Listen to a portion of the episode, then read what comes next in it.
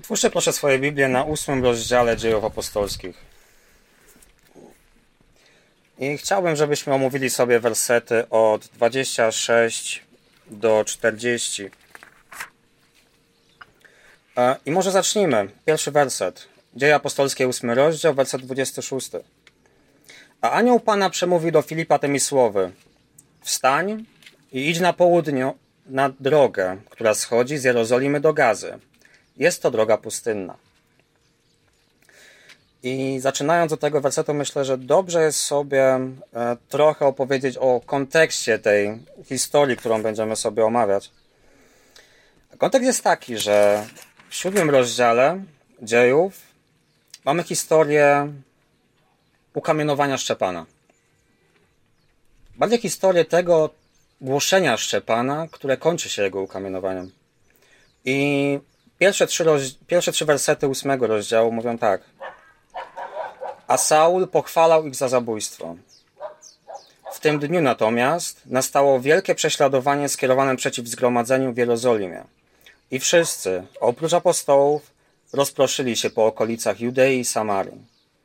Szczepanem zaś zajęli się bogobojni mężczyźni i urządzili po nim wielką żałobę. A Saul tępił zgromadzenie. Wchodził do domów, wywlekał mężczyzn i kobiety i wtrącał do więzienia. I kiedy otworzymy początek dziewiątego rozdziału, mamy bardzo podobną narrację. Pierwsze dwa wersety dziewiątego. A Saul, dysząc jeszcze groźbą i mordem względem uczniów Pana, przyszedł do arcykapłana i wyprosił sobie od niego listy do Damaszku, do synagog, aby jeśli by znalazł jakichś będących wyznawcami drogi, zarówno mężczyzn, jak i kobiety, mógł ich związanych przyprowadzić do Jerozolimy. I pomiędzy tymi dwoma mm, fragmentami mamy ósmy rozdział. I w ósmym rozdziale czytamy o dwóch historiach mówiących o Filipie. I to jest Filip, który został wybrany do posługi diakona w szóstym rozdziale.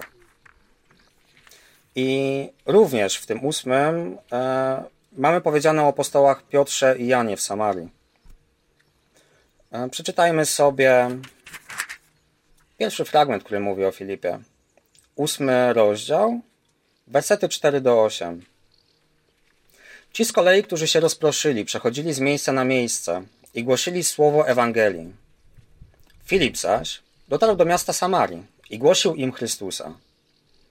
Tłumy zaś zgodnie dawały posłuch temu, co było mówione przez Filipa, gdy tak słuchały i oglądały znaki, które czynił. Gdyż duchy nieczyste, krzycząc donośnym głosem, wychodziły z wielu, którzy je mieli. Wielu też sparaliżowanych i chromych zostało uzdrowionych. Zapanowała też wielka radość w tym mieście. Czego się dowiadujemy z tego fragmentu? Filip idzie i głosi Chrystusa. I ludzie słuchali tego, co on mówił. I jeszcze jedna rzecz. Zapanowała wielka radość w tym mieście.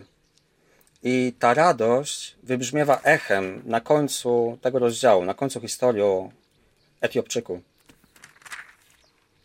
Przeczytajmy jeszcze kilka wersetów. Wersety 9 do 12 z ósmego rozdziału. A pewien człowiek imieniem Szymon zajmował się wcześniej w mieście magią i zachwycając naród Samarii podawał się za kogoś wielkiego, kogo poważali wszyscy, od małego po wielkiego, mówiąc ten jest mocą Boga, która zwie się wielką. Poważali go zaś dlatego, że przez dłuższy czas zachwycał ich czarami. Gdy jednak uwierzyli Filipowi, który głosił Ewangelię o Królestwie Bożym i o imieniu Jezusa Chrystusa, dawali się ochrzcić. Zarówno mężczyźni, jak i kobiety. Znowu czytamy, że Filip głosi Ewangelię. Głosi Ewangelię o Królestwie Bożym i o imieniu Jezusa Chrystusa. I ludzie uwierzyli w to, co Filip mówił. Jaki był rezultat głoszenia? Ci, którzy uwierzyli, dawali się ochrzcić. Jeszcze jedna rzecz. Bóg potwierdzał słowa Filipa znakami i cudami. I Filip idzie dalej. Przeczytajmy wersety 27 do 29. Wstał więc i poszedł. A oto człowiek, Etiopczyk, Eunuch, dostojnik Kandaki, królowej Etiopów, który był nad całym jej skarbem, przyszedł zaś do Jerozolimy, aby pokłonić się Bogu. Powracał, a siedząc w swoim rydwanie czytał proroka Izajasza. Duch zaś powiedział Filipowi, podejdź i przyłącz się do tego rydwanu. Widzimy pewnego człowieka w tym fragmencie. I czego się o nim dowiadujemy? Po pierwsze, był to Etiopczyk, czyli nie Izraelita. Był dostojnikiem etiopskiej królowej i też nie byle jakim dostojnikiem, bo zarządzał całym jej skarbem. I dziwna sprawa, bo ten człowiek podróżuje ponad 2000 kilometrów i to w jedną stronę. Po co? Żeby się pokłonić Bogu. I kolejna dziwna rzecz. Ten nieizraelita z tak dalekiego kraju czyta Stary Testament. Czyta proroka Izajasza. Pomimo tego, że jest z obcego kraju, on słyszał coś o Bogu i uznał jego autorytet. Nie wiem, czy też odnosicie takie wrażenie, ale wydaje się, że ten człowiek desperacko szukał Boga. Nie dość, że przyszedł do Jerozolimy, przybył, żeby się pokłonić Bogu, to jeszcze czyta Pismo Święte i on chce poznać tego Boga. On chce się do niego zbliżyć. Wiemy, że Jezus powiedział, że nikt nie może przyjść do niego, jeśli go nie pociągnie ojciec. I Bóg ojciec dał temu Etiopczykowi tą łaskę, że ten stara się go znaleźć, stara się go poznać. Bóg poruszył jego serce. I Bóg również troszczy się o to, żeby ten człowiek usłyszał Ewangelię. Bo jak czytamy, Duch Święty pokierował Filipian właśnie po to, żeby mógł mu głosić. Czytajmy dalej, wersety 30 do 34. A gdy Filip podbiegł, usłyszał go, jak czyta proroka Izajasza i zapytał, czy rozumiesz to, co czytasz? A on odpowiedział, jak mogę, skoro nikt mnie nie prowadzi? I poprosił Filipa, żeby wsiadł i przy nim usiadł. A fragment pisma, który czytał, był ten. Jak owca na rzeź był prowadzony i jak baranek milczał wobec tego, który go strzyże. Tak nie otwiera swoich ust. W jego poniżeniu pozbawiono go sądu. Kto opowie o jego rodzie? Bo zabierane jest z ziemi jego życie. Wtedy Eunuch odezwał się do Filipa. Proszę cię, o kim prorok to mówi? O sobie samym, czy też o kimś innym? Co te wersety mówią o tym człowieku, o tym Etiopczyku? Czyta księgę Izajasza i czyta ją na głos. I próbuje zrozumieć. Jest dostojnikiem królewskim, ale w ogóle nie wynosi się ponad Filipa. Przeciwnie, on zaprasza go do siebie i szuka odpowiedzi na swoje pytania. Bo najważniejsze dla niego jest poznanie prawdy, jest poznanie Boga. Werset 35. A Filip otworzył swoje usta i rozpoczynając od tego fragmentu pisma, głosił mu Ewangelię o Jezusie. Myślę, że w, na tym miejscu nie pozostaje nam nic innego, jak zrobić dokładnie to, co Filip. Otwórzmy Izajasza, 53 rozdział. I przeczytajmy sobie najlepiej całe. Kto uwierzył naszej wieści? I ramię Pana nad kim się ukazało? A wyrósł przed nim jak latorośl, jak korzeń suchej ziemi. Nie miał postaci ani urody, które by przyciągały do siebie nasz wzrok, ani wyglądu, który by chciało się oglądać.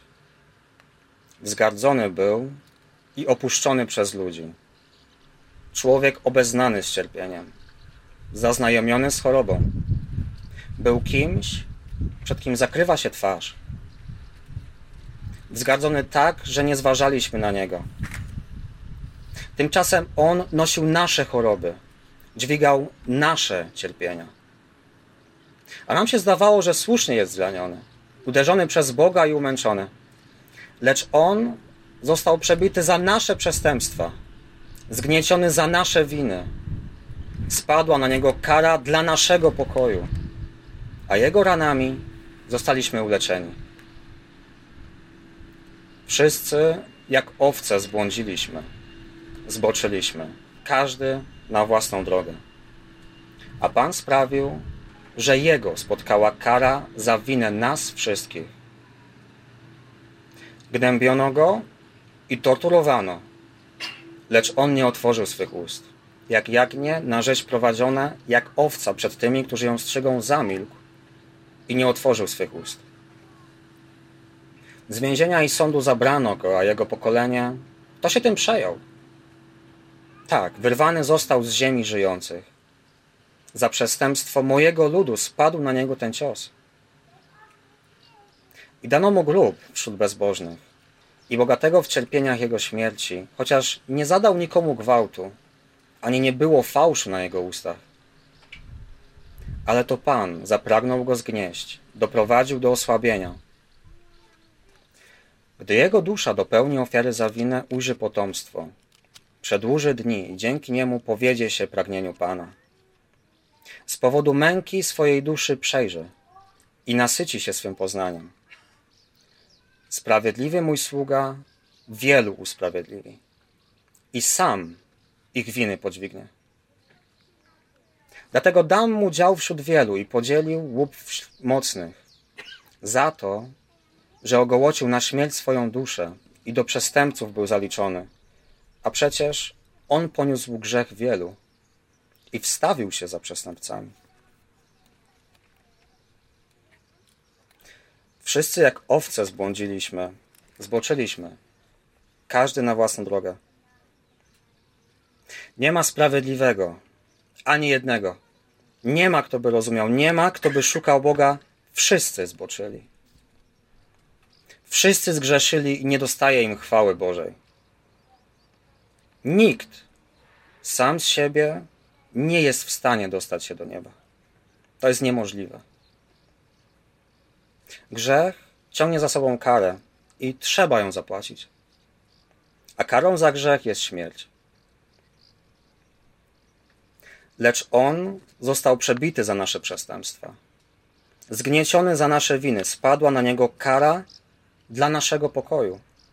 Tak, wyrwany został z ziemi żyjących za przestępstwo mojego ludu, spadł na niego cios. Dobra nowina polega na tym, że ktoś już poniósł tę karę. Twoją karę. Zamiast ciebie. Sprawiedliwy mój sługa wielu usprawiedliwy i sam ich winy podźwignie gdyż zapłatą za grzech jest śmierć, lecz darem łaski Bożej jest życie wieczne w Chrystusie Jezusie, naszym Panu. On poniósł grzech wielu i wstawił się za przestępcami, za nami. Wystarczy przyjść, nazwać rzeczy po imieniu i przyznać, że jest się grzesznikiem i nie jest się w stanie samemu nic z tym zrobić. Wystarczy przyjść do Jezusa Chrystusa i zawierzyć Mu swoje życie, swoją wieczną przyszłość i przyjąć ten Boży dar. I w Rzymian, w szóstym rozdziale, też otwórzmy. Czytamy, co się dzieje na sposób duchowy w chwili, kiedy zawierzamy nasze życie Jezusowi. Rzymian 6, 3 do 11.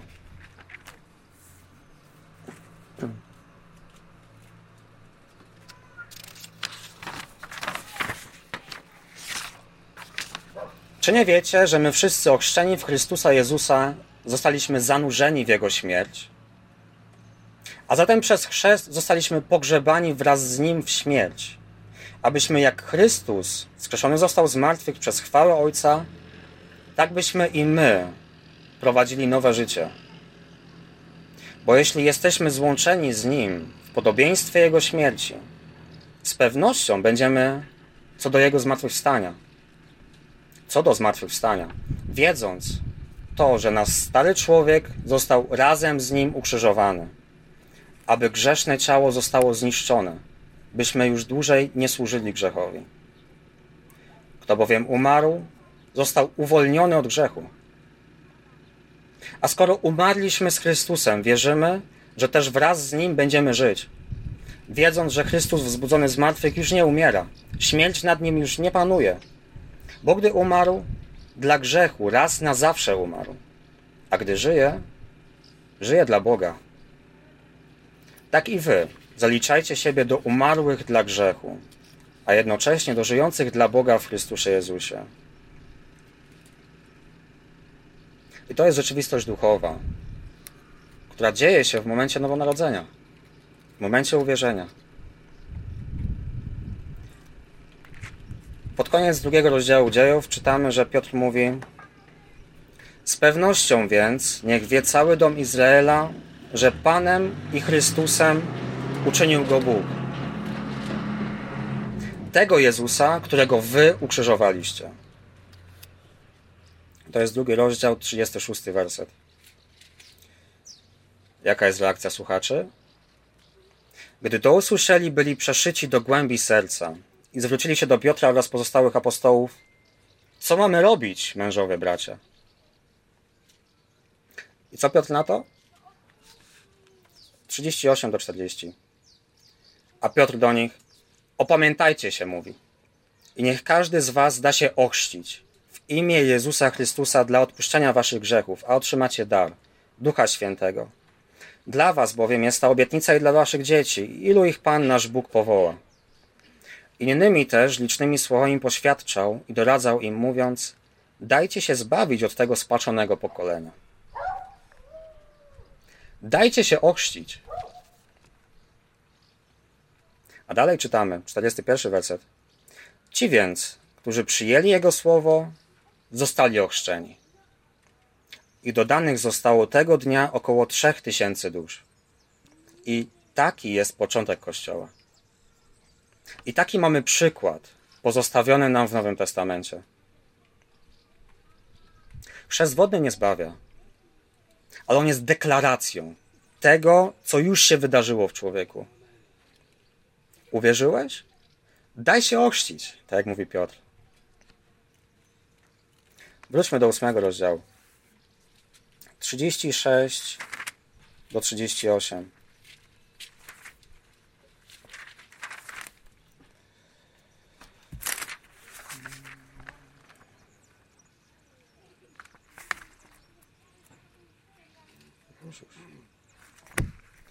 Ósmy rozdział dziejów 36 do 38. A gdy tak jechali drogą, przybył, przybyli nad jakąś wodę i Eunuch zapytał, oto woda, co przeszkadza, abym został ochrzczony? Filip zaś powiedział, jeśli wierzysz z całego serca możesz. A on na to wierzy, że Jezus Chrystus jest Synem Boga. I rozkazał zatrzymać rydwan. Zeszli obaj, Filip i Eunuch, do wody i ochrzcił go. Ciekawe jest to, że Bóg tak pokierował tym wszystkim, żeby na tej pustynnej drodze w odpowiednim czasie tej podróży natknęli się na jakąś, na jakąś wodę. I Etiopczyk pewnie miał przy sobie bardzo dużo dzbanków z wodą, ale nie wiemy, nie wiemy też dokładnie, co Filip mu mówił, ale jasne jest, że obydwaj rozumieli, że chrzest polega na zanurzeniu w wodzie, a nie na pokropieniu albo oblaniu głowy z dzbanka. I możemy z tego fragmentu też wywnioskować, że Etiopczyk zrozumiał i przyjął Ewangelię o Jezusie, którą głosił Filip. I teraz chce być posłuszny swojemu Panu, Jezusowi Chrystusowi. I chce od razu, przy pierwszej możliwej okazji, zostać ochrzczony. Kolejne wersety. 39 do 40. Gdy zaś wyszli z wody, duch pański porwał Filipa i Eunuch go już więcej nie zobaczył. Lecz z radością jechał dalej swoją drogą. Filip natomiast znalazł się w Azocie i obchodząc wszystkie miasta, głosił Ewangelię, aż przyszedł do Cezarei. Bóg tutaj znowu poświadcza słowo Filipa cudem. Filip zostaje przeniesiony w inne miejsce. A co czytamy o Etiopczyku? Z radością jechał dalej swoją drogą. Na początku tego fragmentu ten człowiek szuka odpowiedzi. Szuka Boga, on szuka prawdy. Na końcu znajduje tego, czego szukał. Znajduje Chrystusa. Chociaż tak naprawdę zostaje przez Niego znaleziony. Znajduje pokój z Bogiem. I widać u niego owoce nowonarodzenia. Jak czytamy w Galacjan, owocem zaś ducha jest miłość, radość, pokój, cierpliwość, uprzejmość, dobroć, wierność, łagodność, wstrzemięźliwość. I podsumowując ten fragment, po co się chrzcić? Nasz Pan nakazał swoim uczniom na samym końcu Ewangelii Mateusza: Idźcie więc i czyńcie uczniami wszystkie narody, chrzcząc ich w imię Ojca, Syna i Ducha Świętego, ucząc ich przestrzegać wszystkiego, co Wam przykazałem. A oto ja jestem z Wami po wszystkie dni, aż po kres tego wieku. Nasz Pan nakazał nam chrzcić. I pismo wzywa, żebyśmy dawali się ochrzcić. Właśnie po to, żebyśmy ogłaszali to niezwykłe zbawienie, którego staliśmy się uczestnikami. Żebyśmy deklarowali to, co się stało w naszym życiu, że umarliśmy z Chrystusem i zostaliśmy z Nim ożywieni, że staliśmy się nowym stworzeniem, że już nie żyjemy my, ale żyje w nas Chrystus. Zanurzając się w wodzie, wołamy wszem i wobec, że On jest naszym Panem i chcemy być Mu posłuszni. I chcemy za Nim iść. Co za radość, że jest tutaj tyle osób, które chcą publicznie przy świadkach wyznać, że Jezus Chrystus jest Synem Boga i jest ich Panem. Amen.